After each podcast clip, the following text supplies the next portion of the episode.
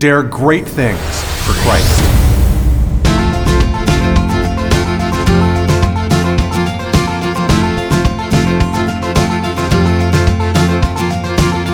Christ calls us to dare great things. In the marketplace, as well as in the mission field, there has never been a time like the present for the spirit of the Catholic entrepreneur. Now is the time for men and women of great courage and great vision to engage our church and our culture. Now is the time to dare great things. And here is your host as we dare great things, Father Nathan Cromly, the president and founder of the St. John Institute. St. Thomas Aquinas is one of the greatest minds in the history of the world. He wrote about authority and leadership in many different ways and in many places. Today, I'd like to begin a series studying his thoughts on leadership and the impact that that can make directly on our modern day leaders. Join me in this exciting adventure as we begin a 10 part series on leadership lessons in Aquinas. Hi, everybody. Thanks so much. I'm so glad to be back with you again. We are studying here in a special way the thought of a man whose thinking actually helps shape our modern world in ways that many of you are not even aware of. I mean, we all know about George Washington, we all know about Thomas Paine, we all know about all these type of thinkers that shaped modern America. But many of us don't what many of us don't realize is that America, of course, did not just come out of thin air. America actually uh, was itself sitting on a foundation of thinking that was formed by others long before them. And some one of the most profound thinkers who helped shape the foundations of society that gave birth to America is St. Thomas Aquinas, a Catholic Dominican friar who was born in 1225 and who you know died in 1270 uh, and whose course of life profoundly impacted the the foundational structures of the world that we live in. So when you come to this session and you ask yourself, how do I become a better leader? You've got different ways of looking at that. Most leadership stuff, as we know, focuses kind of on techniques, things that you can apply. Why? Because the people who are writing those books want to sell them to people who want to see concrete results in measurable fashion.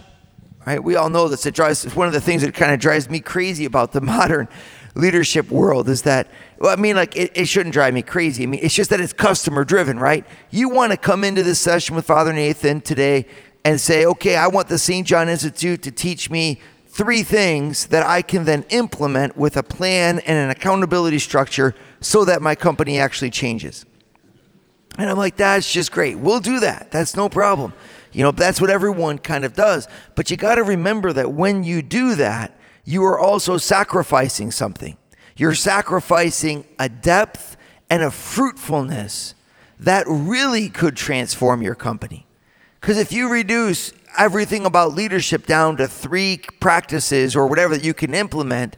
And then you want to turn that accountability structure over to somebody else and say, well, I'll pay a company then to follow up and make sure that our company does what, you know, you're really, you know, in a sense, I think you're truncating the power of authentic leadership. And I think it's very important, but I want to I want to look a little bit more deeply with you and say, isn't there a better way? Because at the same time, that there have been billions and billions of dollars spent on leadership over the last 40 years. Have we really moved the needle? Have we really uh, impacted? Are, are our companies now led better, for example, than they were 40 years ago or 50 years ago? When all this leadership stuff started coming out, I mean, have we really made that impact? I think obviously we you could say we have, but have we have are things better off? Or in fact, are we not being effective in how we're doing it? And honestly, I think that while it's a fine thing to have uh, these types of methods and techniques and everything for your leadership, I also think you can never replace the depth of the way that God teaches leadership. The way that God teaches leadership, He never walks away and says, There's the three recipes for success. You know, if you take these five methods and apply them across your company, uh, you know, in this way with this accountability structure and these techniques, and then if you pay us for it, you know, you're going to see guaranteed results. Like, That's fine if you could do it again. But there's another way that God approaches leadership. God approaches leadership by transforming the interior heart of the leader herself. If the leader herself can actually integrate deeply the teachings of the gospel and the light of the Holy Spirit, there's no one who can lead better than a leader. And if you want to bring leadership into your company, then you need to lead the leaders of your company and you need to bring them a formation that's as deep and as stable as you can. Because when you then turn that off and you say, you know what, I want you to implement this in three different steps in my company with accountability processes, you're actually giving the leadership over to the leadership agency who doesn't belong to your company. And again, that's just fine. There's nothing wrong with it. But like, we can do better.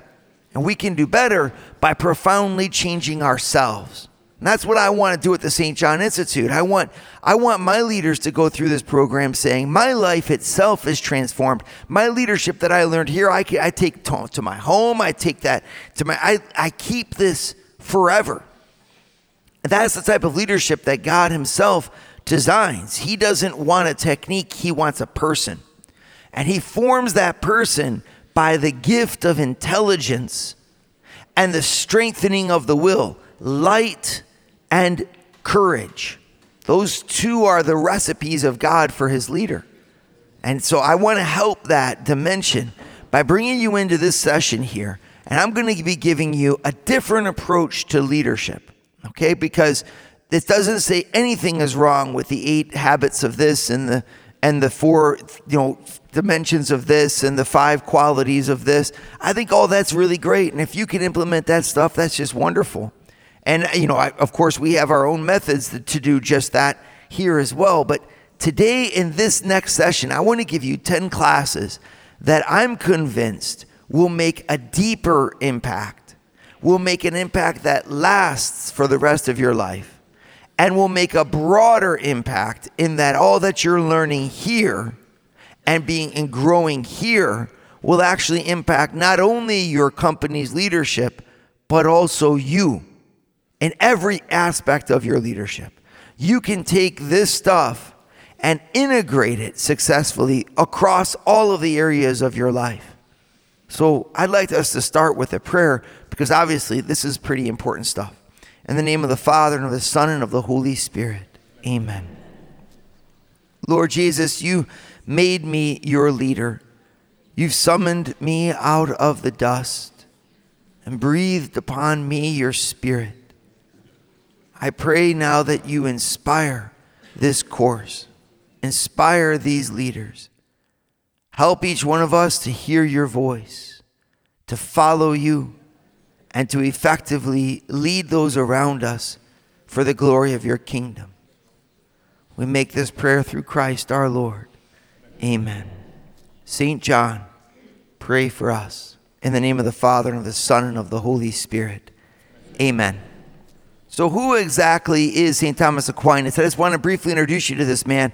He, he was very uh, a portly gentleman, to put it lightly, uh, who lived in the 1200s uh, taught in France, worked in, in Italy and France mostly, and whose life and thinking, they used to call him the dumb ox when he was in school because he wasn't very talkative, he was kind of shy. And his teacher heard his students, uh, you know, ridiculing him, calling him the dumb ox, and one day called on him in class. And Thomas Aquinas not only gave the response back to the teacher, but corrected the teacher on two or three points. And he did so so brilliantly that the teacher, who was St. Albert the Great, actually responded, You call this man the dumb ox, but one day the bellowing from this ox shall be heard the, the world around.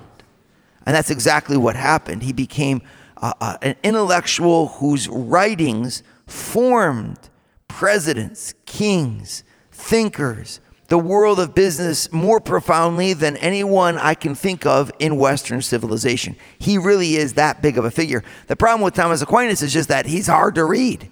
And some people don't read him because it's, it's, difficult to read. And he wrote in Latin, so you're always reading translations. So I want to dive in with you in one of his principal works. I want to do it in the Latin, and of course, I'll be translating into English for you. But I want you to, to get a taste for the power of this man's thought. Father Nathan is producing an ongoing source of videos to form, unite, and inspire you and your family. Go to eagleeyeministries.org. That's E A G L E E Y E ministries.org. And subscribe to Eagle Eye Pro. Subscribe today. All right, so I want to begin with a work that he wrote uh, for a king, right? A ruler. And you got different titles for this. Some of them it is called like On the King, and other ones call it, you know, On the Rule of Princes. The, the title doesn't really matter very much, but what's what's essential in this is that he dedicates it to the King of Cyprus. Right? So he basically what he says is, you know, I, I want to present a gift to your royal highness. And so I thought, what would I better give to a king than a book on kingship? Now you think of kingship. That word king is regi, right? In in, in Latin or or or regno, right? On on reigning. R E G is the same word we have for reigning. So you could almost look at to the one who reigns on the art of reigning. So here you really have principles. It's not written for business leaders, but it's written in such a way that you can draw out principles for us in the world of business, written by the greatest mind of Western civilization from his writing to a king. So there's a lot, obviously, that won't apply. I mean, he's going to talk about basically you have a, a preface, and then you have book one and book two. Book one in this is all focused on the different the origins of the kingly state and then the second one is what befits you know the life of a king right? So we're going to pull these principles out from these two books these two chapters if you will uh, of these books and, and then elucidate them because if we can bring them out we're going to hear aquinas addressing us wherever we reign it's not just a matter of being a king in a political sense here it's a matter of wherever you reign, where do you have authority and what do you have authority over? To wherever you reign or have authority over, these principles are going to apply to you. So this is just, I want to dive right in. First principle Thomas brings to us. So he just starts off the book. Like I said, he's writing to the king of Cyprus. And, you know, he says, I'm going to rely for this upon the, the Bible upon philosophers, and then upon uh, leaders themselves, upon princes themselves, right? And I think this is really amazing, right? Because right off the bat, he's giving three places that we can all turn to in order to better our leadership. The first is sacred scripture. Who would ever think that the Bible has things that teach about leadership? right? Most of us today, we come into this room and we think, all right, I'm being taught by a monk. That's already kind of weird, right? And then number two, like, you know, what is this monk going to tell me about the practicalities of the world in which we live? And I just want to remind you that the practicalities of the world of, in which you live were made by God. A monk should know what the, how this world spins better than most, not by practical knowledge, but by the study of the author of this world, who himself created the world in order to spin. We think sometimes too little of business. We think of business almost like in competition with our faith, as if somehow, like the saints were those who didn't do business and then there's the rest of us who just get saddled with this, you know, terrible task of having to do things in the world and then making, of course, the, the bad word called profit, right? Can you imagine having to actually make a profit? Like, this is just a terrible thing. I just want to remind you that St. Joseph supplied for the needs of the Virgin Mary by the work of his own hands. He had to make a profit as well or else his labor wouldn't benefit Mary. St. Joseph did not grow up in communism. Okay? Neither did Jesus. How do you think Jesus provided for the Virgin Mary? It was by the work of his hands. And he must have provided very well because the Virgin Mary lived for three entire years without his financial support. Joseph is out of the picture. Most likely he died Otherwise, he would have been in the picture. Who was it that was caring for his mother? If you remember in John 19 28, from that hour, St. John takes Mary into his own. Why? Because in John 19 27, Jesus gave Mary into the care of John. That means that Mary was in the care of Jesus, but Jesus wasn't working. He must have built up at least three years of savings sufficient to supply for the needs of his own mother through the work of his hands. He was known as the carpenter's son. My friends, this means he had to make a profit and quite a profit in order to supply for Mary. Now, again, is there any proof for that? No, there's no proof for that. That's just my speculation. But at the same time, you can't deny the, the, the vital role of profit. Profit comes from the, the necessity of we all have to live off the work of our hands. And so you who do just that, you come to this course, you know, today, I want you to, to see that the Bible has a lot to teach you about leadership. The author of the human experience is God Himself. And the work of, the, of our hands was given to us by God at the moment of creation. He said, tend this garden and, you know, and work it he entrusted the almost like a completion of creation. Creation itself was completed, but then he left the garden able to be perfected by the work of the hands of Adam. And he continues to leave that garden to be perfected by the work of our hands the garden of finance, the garden of, of insurance, the garden of medicine, the garden. We have to ply our trades and ply them well in such a way as to provide for us and our offspring and then those who are in need because of this world of sin. This is the, the great vocation and calling of business to become engaged in.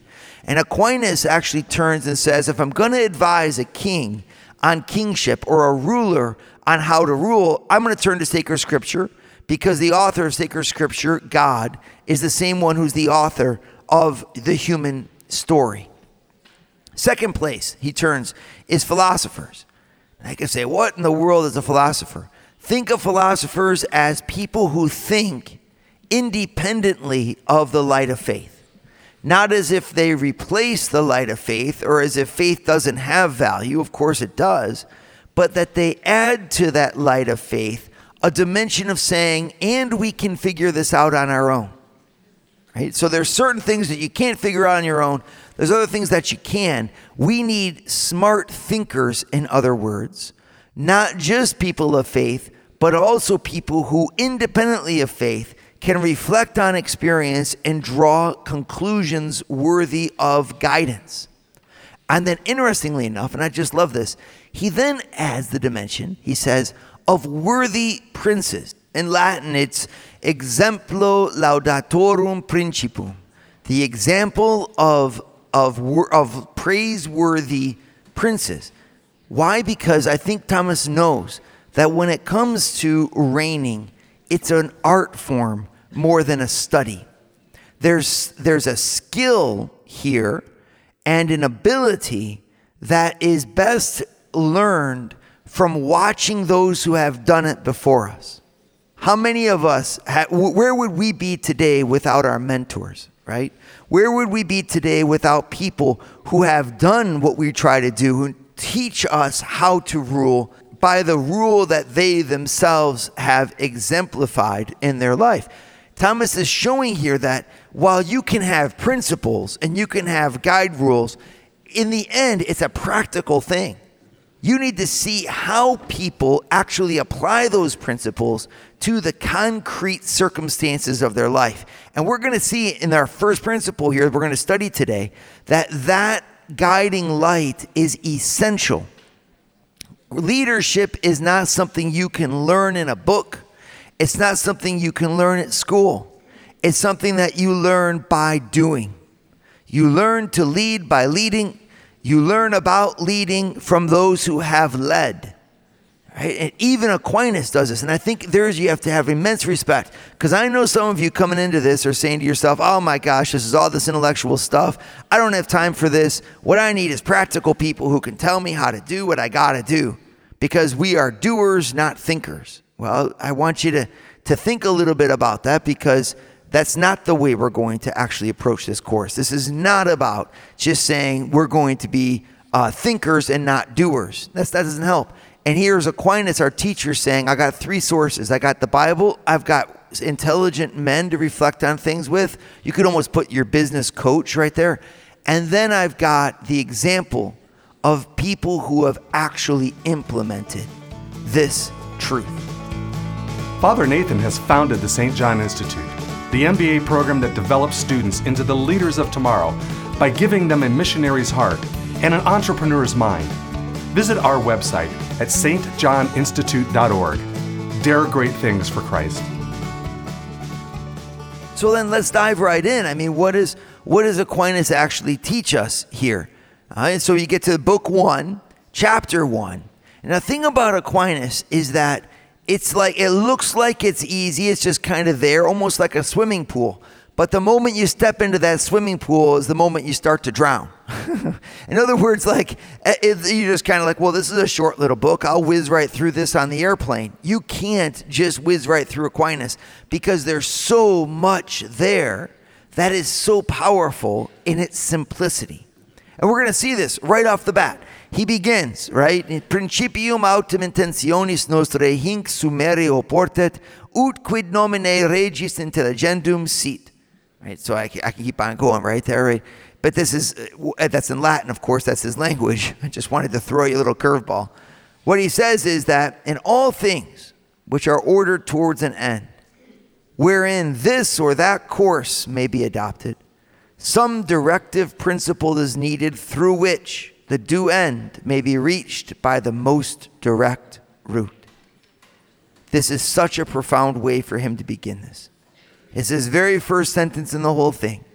And already he's giving us food for thought that's extremely fruitful. What is this, this world that we're engaged in, this world of business? What is it consistent? What makes it different from any other thing?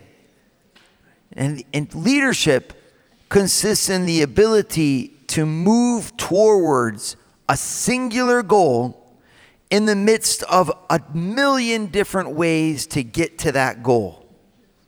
We know that we got to create profit and a sustainable company. Boom. Now, how in the world can I do that? And if you try to map a course out, we all know real well, you know, it's like I want to go from point A to point B. And then your board says, that's very fine. Good job for you, Billy. You know, good, you know, you go from point A to point B. And then you have that verified by this company that says that the data behind this shows that it's going to be successful. And then you go over here and you have it verified by this person who says, We've done it before and it's going to be successful. You know, so you get all your blue ribbons on everything. And then you step out the door, and the very first thing that happens is the key person that you needed to make this work quits. and you're like, what? And then because they quit, someone else on that side quits. And then this person over here has to go on maternity leave and then underneath you the, the there's a, some sort of virus that plagues the entire world. And suddenly the, the funding you were totally depending upon drops out right? And now you've got a shift. And you're like what happened to that singular goal? I had a goal i had a method. And don't we all know who are in leadership how annoying it is when people who don't understand that surround us and start to try to make us feel guilty because we should have known this or that. There's this tendency in the world to sit there and blame everybody, and we don't have time to blame everybody.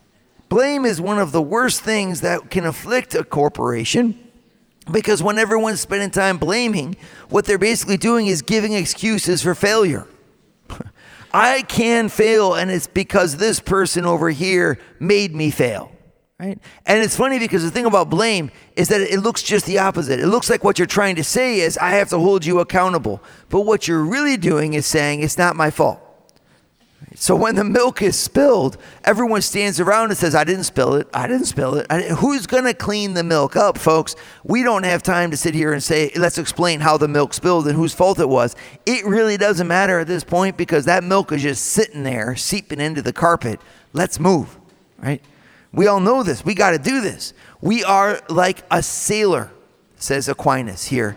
I'm just going to read you directly from him because it's, it's really neat. He goes right into it. And he says, A ship, for example, which can move in many different directions according to the impulse of the changing winds, would never reach its destination were it not brought to port by the skill of the pilot. Now, each one of us, he goes on, has an end to which your whole life and all your actions are ordered, right? With a success, the definition of success for each one of us. What does that mean for you? You all have that end. And, and right and you're and everything is for that. And so he says, therefore, since man is an intelligent agent, and it is clearly the part of the intellect agent to act in view of the end, you must also adopt different methods to proceeding towards your proposed ends. And this is shown by the diversity of the pursuit and the actions. So, consequently, man needs some directive principle to guide him towards his end. It's really a kind of a simple thought here. Wherever there's a huge amount of diversity, like there is in every time that we engage in business, you need to have something that makes the decisions something that coordinates the many things and coordinates them with the skill to pivot and to move, like a sailor who's got waves coming at him from the left, waves at the right, winds that shift all of a sudden on him, weight in the boat that loses balance. And there's one person who calls a shot in that boat, and that's the captain. Why? Because you need to have one thing that has the ability to read and to and, and, and, you can have a greater skill as a captain. You could have a lesser skill as a captain, but a ship without a captain won't make it because everyone will have a different opinion on how to get there. So the key is to find a captain who knows how to navigate in the multiplicity of things. And such a captain will be someone who's intelligent. This is where a leader shines. A leader is found in the person who can bring the ship to port, bring the business into success amidst all of the changes and the vicissitudes and the, the constant chaos that surrounds them. And that person is you. Dare great things for Christ. Share your feedback with Father Nathan. Send us an email at info at stjohninstitute.org that's info at stjohninstitute.org. And don't forget to subscribe to premium video content to form, unite, and inspire you at Eagle Eye Pro on our website, eagleeyeministries.org. That's eagleeyeministries.org.